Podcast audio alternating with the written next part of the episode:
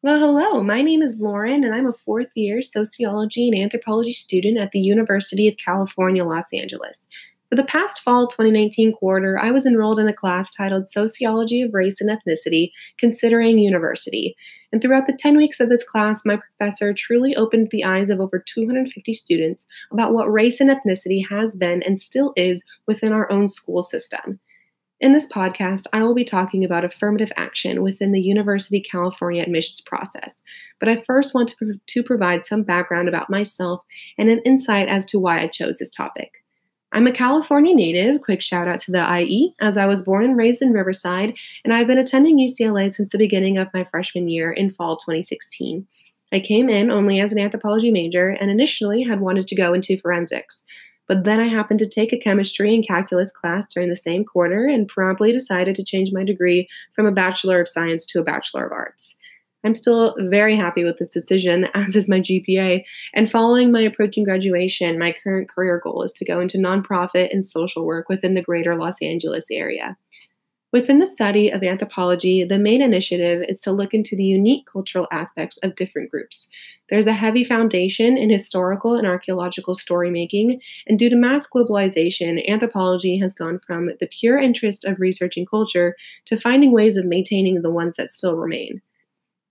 About halfway through my second year at UCLA, I decided to pursue my other degree in sociology because I found it was almost necessary to study both anthropology and sociology. With an understanding of distinct and unique cultural groups and their attributes from anthropology, adding in sociology allows for the comprehension of how these groups may and still interact, and how they either dissolve into a larger cultural group through influence, or possibly remain distinct but still within an interaction with other groups.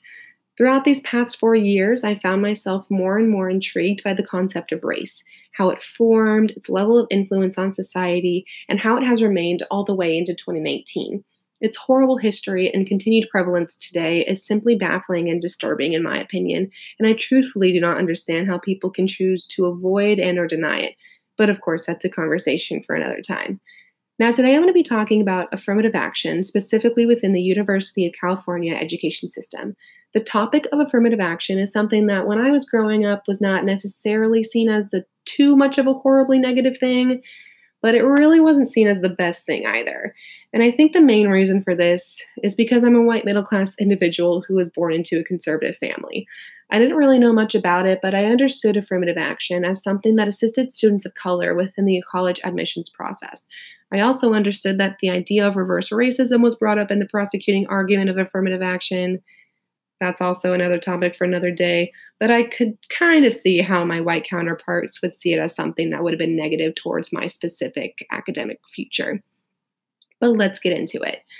Affirmative action, as defined by the Oxford Dictionary, is the practice or policy of favoring individuals belonging to groups who are known to have been discriminated against previously, specifically in the context of the allocation of resources and employment. It was first introduced in the United States in 1961 by President John F. Kennedy and subsequently executed by President Lyndon B. Johnson as a mechanism of positive and effective academic growth for communities of color as the nation was in the peak of the civil rights movement. Public and private schools alike began to practice this effort within their admissions processes well into the 1990s, but then something changed in California. In 1997, the University of California Board of Regents made the effort to strip the UC admissions process of affirmative action. This proposal was supported by two resolutions, SP 1 and SP 2, as well as California Proposition 209. SP 1 sought to halt affirmative action within admissions processes, promoting that neither race nor ethnicity should hold ground in the consideration of an applicant. SP 2 was a similar po- policy that called for race and ethnicity not to factor into UC employment and contracting efforts. Proposition 209 was first introduced in 1995 as a policy that prohibits California poly- public institutions from discriminating against individuals on the basis of race, sex, and ethnicity. And in 2000, this proposition was signed into the California Supreme Court as constitutional. The blanket reason as to why the UC board wanted to cease affirmative action was for the quote equal treatment in its admissions process, and thus race and ethnicity should not be a discerning factor for the acceptance or denial of a student into university. But in this podcast, I'd like to discuss three factors that, in my research and opinion, have added to its initial and continued dismantlement, which are colorblind racism, model minority stereotyping, and white supremacy. Before we get into those three topics, however, let's look at the stats. Specifically, the undergraduate student population statistics concerning race and ethnicity of all the UC campuses combined. On the University of California website, there is an info center portion with all the information regarding student populations and the respective demographics from 1999 to 2018. In 1999, the 10 UC campuses had an undergraduate population total of 136,660 students.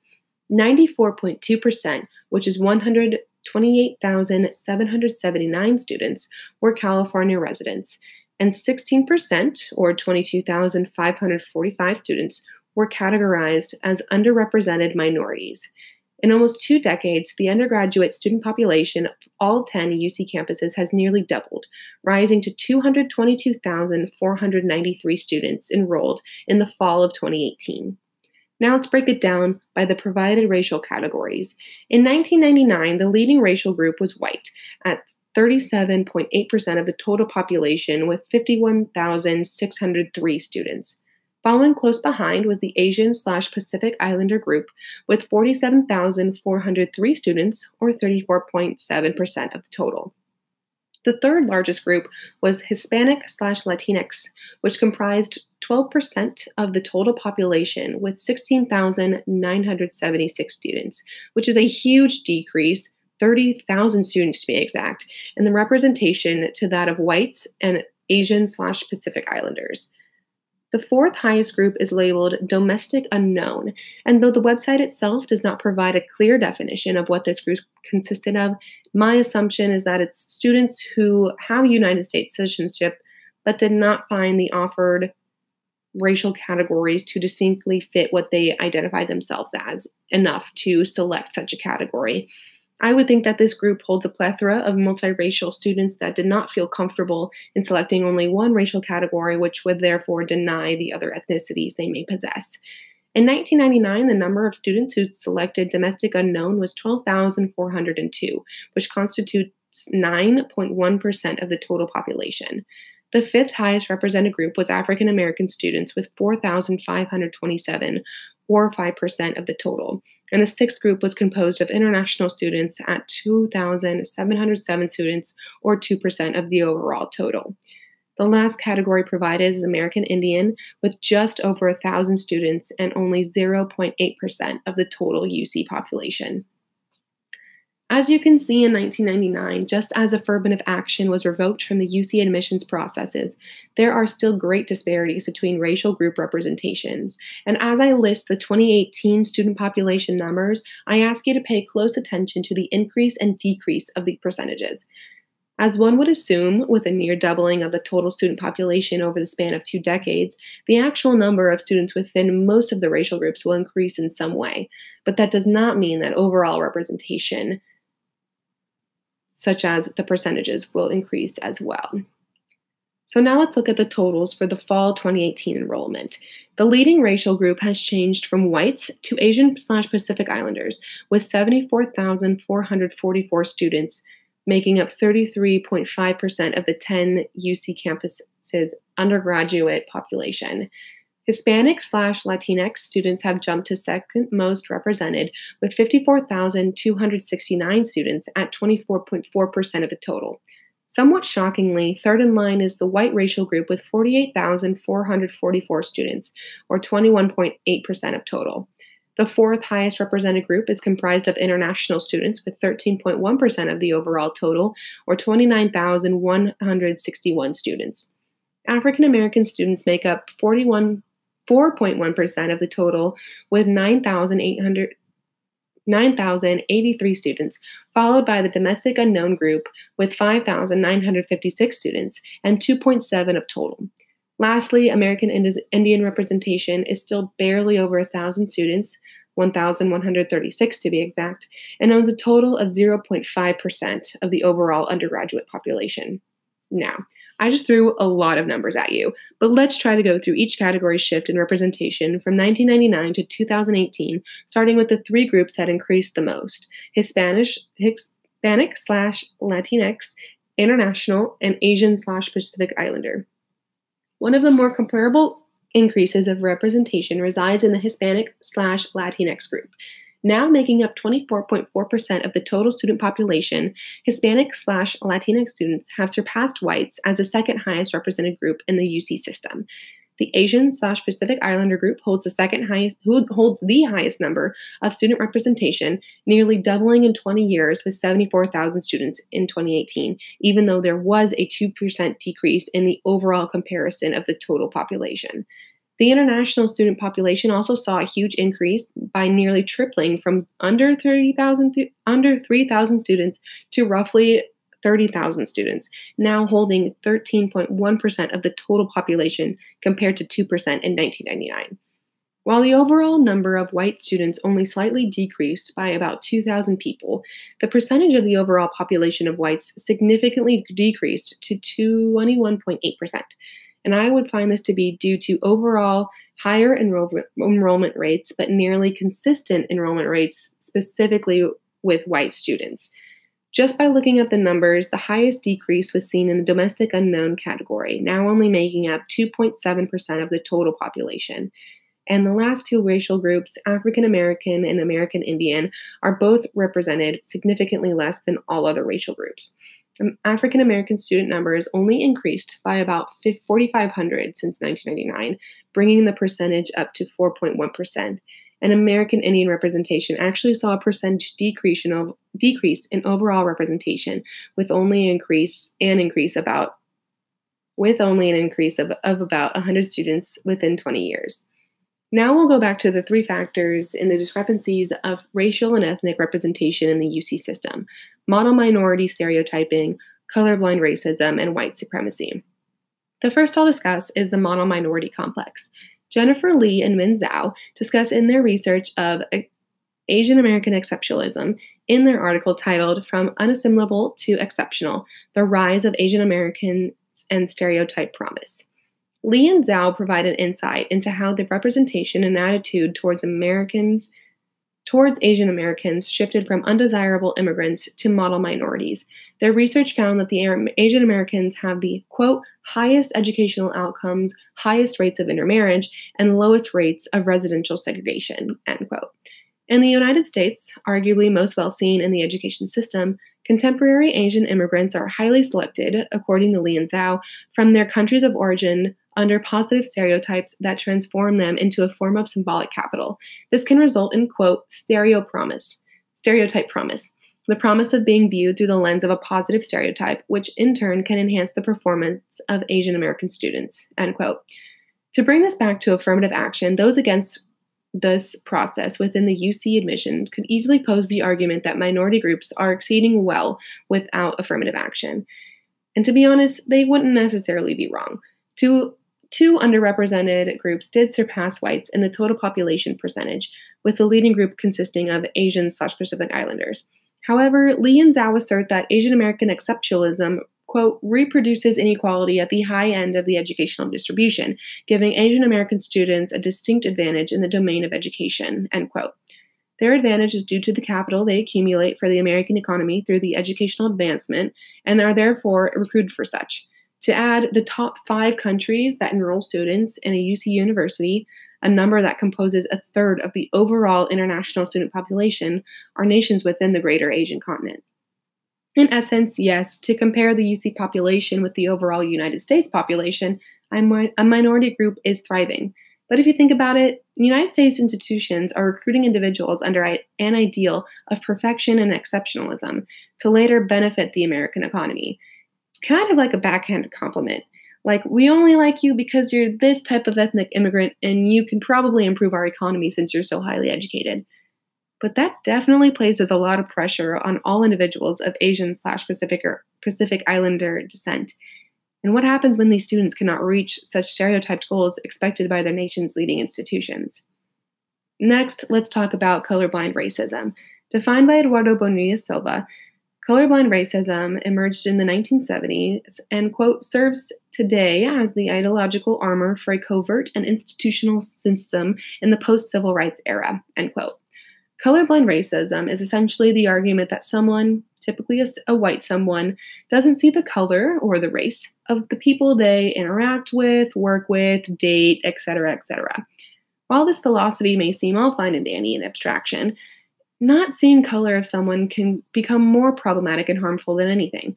By denying race and all its attributes is to deny what has been and what continues to be in a socio-cultural context. The denial of race and its impact is a privilege, and such privilege can be viewed substantially within the education system. Within their article, Carroll et al. compiles various studies that have concluded with substantial evidence that specifically Black students have a historical based disadvantage within the education system. To start off, poor communities, typically set in inner city regions and populated by mostly people of color, receive the least amount of funding for educational resources, as funding is based on property tax.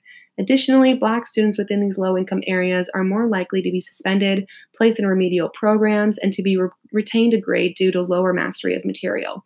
Not only that, but in poor communities of color, college prep classes and our programs are nearly unheard of. And if the student student were to be a first generation college applicant, there is a substantial lack of resources for, for obtaining knowledge about the admissions process. In a historical generalization, white, middle, and upper class communities have ingrained college prep into the daily lesson plan beginning in the student's first year of high school.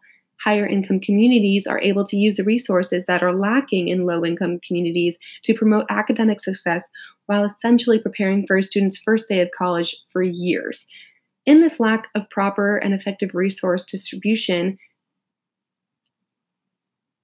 I find this to be the reason as to why African American students still remain under 5% of the total UC student population, and will continue with my explanation of such within the third and last factor. I'm going to briefly discuss white supremacy, less in specifics to the UC admissions system, but more in respect to institutionalized oppression.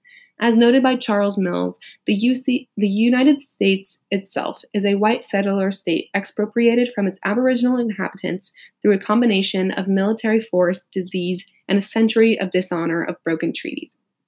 Part of what it means to be constructed as white, part of what it requires to achieve whiteness and successfully become a white person is a cognitive model that precludes self transparency and genuine understanding of social realities. End quote. To be quite frank, the United States cannot support communities of color in any regard, and especially not through public educational institution, when the very foundation of this nation is based on white supremacy. People can talk all they want about how racism isn't as, as bad as it used to be, and that every racial group now has more or less equal opportunities in academics, economics, and so on. But honestly, they can just shut up because that will never be true. Jim Crow laws only ended 55 years ago, and that simply is not enough to do undo centuries of racism, slavery, and genocide. Institutionalized racial oppression is so ingrained in this nation that the only way to remove it fully is to literally throw the whole nation away and start over. And even then, I'm not sure how that go. That would go. Nevertheless, the United States government and therefore public education systems on all level do not have the ability to support the very people of color it viewed as less than a full person only 200 years ago, and continues to perpetuate such racial oppression through various mechanisms, such as the US Census, the school to prison pipeline, and simply the reallocation of resources from impoverished areas into high income areas. Now, where does all of this leave us? Should we reinstate affirmative action, or should we wait to see if the underrepresented groups still slowly but surely increase? It's a hard question to answer, that's for sure, but I think it would be effective for people to take a step back to realize the reason as to why it was implemented in the first place. The United States, the land of the free, the home of the brave, it's really a place of denied rights that have marinated in systemic racism for centuries. I find education to be a right and not a privilege, and every person has the right to learn and to educate themselves on anything under the sun and beyond. But of course, with knowledge comes power, and in such a nation as ours, with a foundation of white supremacy and nationalism, the education of those within the oppressed groups would lead to the revolution against the oppressor. And that's how the powerful remain in power, by withholding from those below them. And what better way to do it than through some of the greatest public educational institutions in the world? I hope this podcast has enlightened you on the ongoing racial disparities within the University of California institutions. I would like to thank my professor, Karida Brown, and all of the TAs for this past quarter. Thank you for providing a space for students of all backgrounds to feel safe, seen, and heard.